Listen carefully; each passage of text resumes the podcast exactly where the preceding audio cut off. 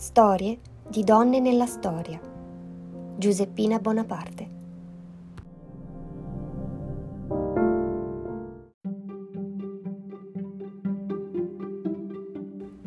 Sfrontata, sicura di sé e al centro di continui pettegolezzi, una donna di grande eleganza, dignità ed intelligenza, rimane tutta la vita un passo indietro rispetto al suo uomo ma è chiaro in più di un'occasione che è la sua influenza ad aiutarne l'ascesa. Citando la Lavray, senza essere propriamente bella, piaceva per il suo aspetto, la sua gaiezza e la sua bontà. Tesa a procurarsi i piaceri a cui le davano diritto la sua età e le sue attrattive, sfidava apertamente l'opinione più o meno lusinghiera che la gente aveva di lei. Preparatevi a conoscere la straordinaria vita di Giuseppina Bonaparte.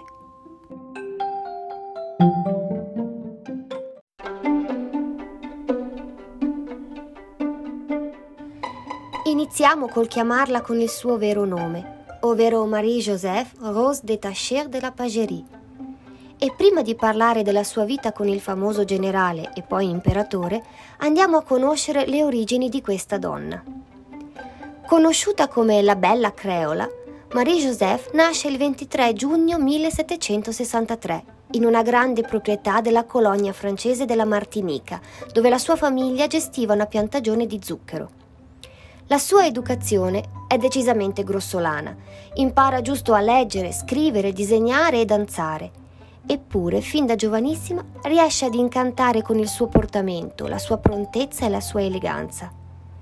Piena di debiti, la famiglia Tachea trova un modo per risollevarsi economicamente usando, come di consueto, Marie-Joseph, o Rose come la chiamano in famiglia, promettendola in sposa al figlio del marchese di Beauharnais, ex governatore della Martinica. Si trasferisce in Francia e nel dicembre del 1779 diventa ufficialmente Madame de Beauharnais. Non ha un matrimonio felice il marito Alexandre la accusa di continuo di superficialità, mancanza di cultura e di avere delle maniere rozze, ma da questa unione riesce comunque a ricavare beneficio. Comincia a frequentare infatti la zia acquisita Fanny di Beauharnais, una donna separata ed emancipata che la introduce alla vita dei salotti più importanti di Parigi. Viene intimata dal marito a lasciare la loro casa, Alexandre insinuava che la loro seconda figlia, Hortense, non fosse sua, accusando la moglie di tradimento. Questo perché la bambina era nata prematura e quindi destava sospetti visto che il padre era stato a lungo in Martinica nei mesi precedenti.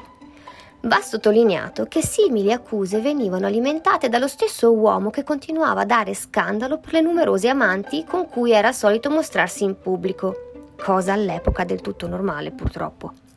In ogni caso, Rose si trasferisce nel convento di Pantemont, un rifugio per aristocratiche in difficoltà, dove conosce e frequenta nobildonne nella sua stessa situazione, imparando e affinando usi e costumi da tenere in società, la grazia e l'eleganza che la faranno diventare un personaggio di spicco nella mondanità francese.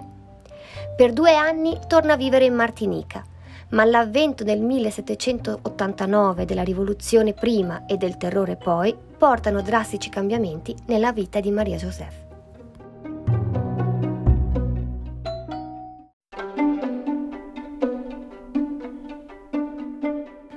Torna in Francia per scappare da una ribellione degli schiavi sulla sua isola natale Qui trova che il marito, pur essendo un nobile, si schiera dalla parte della corrente rivoluzionaria come deputato della nobiltà agli stati generali e poi come presidente dell'Assemblea Costituente nel 1791. Purtroppo la carriera politico-militare di Alexandre non ha successo e di ritorno dalla sua campagna a ovest del fiume Reno, il visconte di Beauharnais trova il governo del terrore di Robespierre e Madame la Guillotine ad attenderlo viene giustiziato usato come capo espiatorio nel luglio del 1794. E Marie-Joseph? Il Comitato di Salute Pubblica la accusa di essersi dimostrata con la sua condotta e le sue conoscenze una partigiana della tirannia Convinta quindi di fare la stessa fine del marito, attende la sua condanna dalla prigione dei Carmini, ex monastero dei Carmelitani e luogo tristemente famoso per il massacro dei monaci che aveva avuto luogo solo qualche mese prima della sua incarcerazione. Ma la caduta di Robespierre la salva. Maximilien viene ghigliottinato esattamente cinque giorni dopo suo marito Alexandre, quando si dice tempismo perfetto. Liberata, Rose si ritrova sola, senza soldi e con due figli da mantenere. Eugène, il primogenito, viene avviato alla carriera militare, mentre per lei ed Hortense riesce ad ottenere dei prestiti da membri elevati dei nuovi vertici politici francesi. Grazie al suo charme e ad una legge del 1795, torna in possesso della sua casa parigina e dei beni che aveva con il marito. Tra le più recenti conoscenze di Rose spicca uno dei capi del nuovo direttorio, Paul Barrat, di cui diventa presto l'amante. Ed è proprio in uno dei salotti organizzati da Barrat che Marie-Joseph incontra il giovane generale Napoleone Bonaparte. Si dice che quest'ultimo ne sia rimasto immediatamente incantato e un favore che fa al figlio Eugène gli permette di avere un incontro privato con la donna di cui si era innamorato diventano amanti e in una lettera appassionata Napoleone la chiama Josephine, Giuseppina. Ecco quindi da dove deriva l'appellativo con cui ancora oggi viene ricordata. Il generale Bonaparte, preso da un amore viscerale per la bella creola, le chiede di sposarlo. Giuseppina inizialmente tergiversa, non sente di amare Napoleone come lui vorrebbe ma la assurda sicurezza, come scrive lei in una lettera ad un'amica, che Bonaparte dimostra in molte occasioni e un confronto con il suo ex amante Barrat, la spingono ad accettare la proposta. Giuseppina e Napoleone si sposano civilmente il 9 marzo 1796, ma due giorni dopo le nozze il generale deve raggiungere l'armata d'Italia di cui il direttorio l'aveva messo a capo. Ella non può andare con lui per motivi burocratici, non aveva il passaporto. Rimane quindi a Parigi e grazie alle gesta del marito diventa una figura famosa e il suo charme e la sua affabilità la rendono molto popolare sia nei circoli dell'alta società che tra il popolo, venendo soprannominata Notre-Dame de Victoire, Nostra Signora della Vittoria. Napoleone insiste molte volte per averla al suo fianco, mandandole lettere a cui lei raramente risponde. Era infatti ad un tenente degli Ussari, Hippolyte Charles, che Josephine riservava il suo affetto, tradendo il marito innamorato e destando non pochi pettegolezzi. Alla fine però ella deve cedere e raggiungere Napoleone in Italia.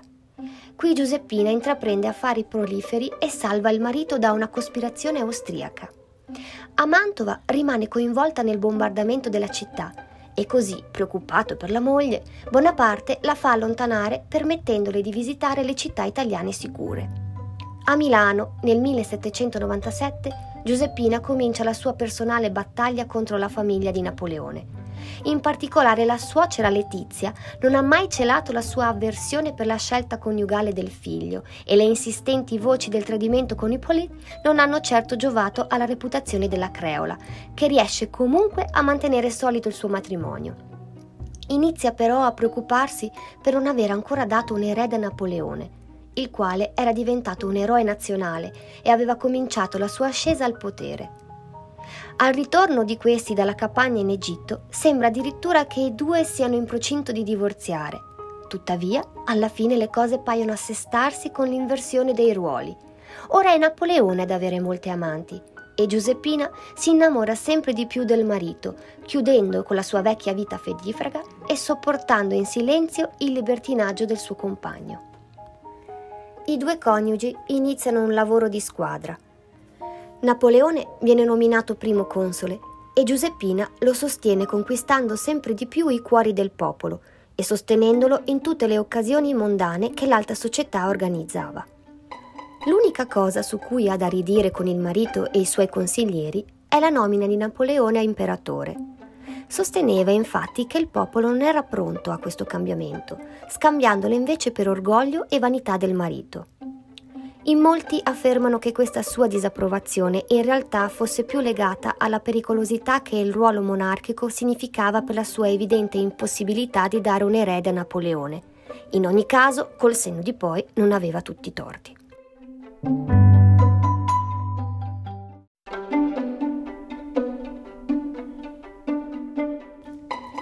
Il 2 dicembre 1804, nella cattedrale di Notre-Dame de Paris, Giuseppina viene incoronata imperatrice dalle mani di suo marito, il nuovo imperatore Napoleone Bonaparte. Purtroppo però quello che era stato un incubo il 14 dicembre 1809 diventa realtà. Napoleone legge una lettera in pubblico in cui dichiara per il bene dello Stato di dover divorziare dalla sua amata moglie, colei che aveva illuminato 15 anni della sua vita, a detta sua. Quando tocca a Giuseppina leggere la sua parte, le parole le si strozzano in gola per via delle lacrime e non riesce quindi a finire la sua lettera al popolo. Ripudiata, manterrà sempre dei buoni rapporti con Napoleone, il quale, anche dopo il matrimonio con Maria Luisa d'Austria e la nascita del tanto agognato erede, continuerà ad avere un legame epistolare con l'ex moglie. La sua residenza sarà al castello di Malmaison, poco distante da Parigi.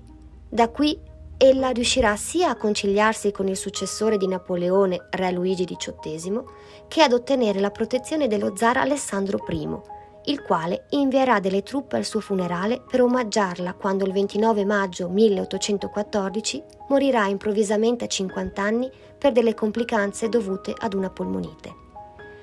Si dice che sette anni dopo, sul letto di morte, nell'esilio di Sant'Elena, Napoleone tra le frasi sconnesse abbia pronunciato molto chiaramente un nome, Josephine.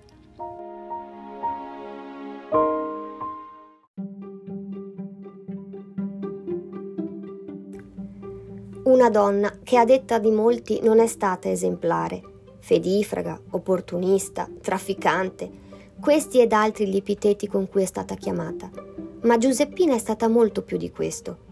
È stata una donna passionale che dopo un primo matrimonio disastroso non si è più voluta accontentare. Aveva conquistato una libertà a cui non voleva più rinunciare. Ha vissuto a 360 gradi la sua vita, rischiando di perderla in più occasioni, senza mai tener conto di quello che si diceva sul suo conto.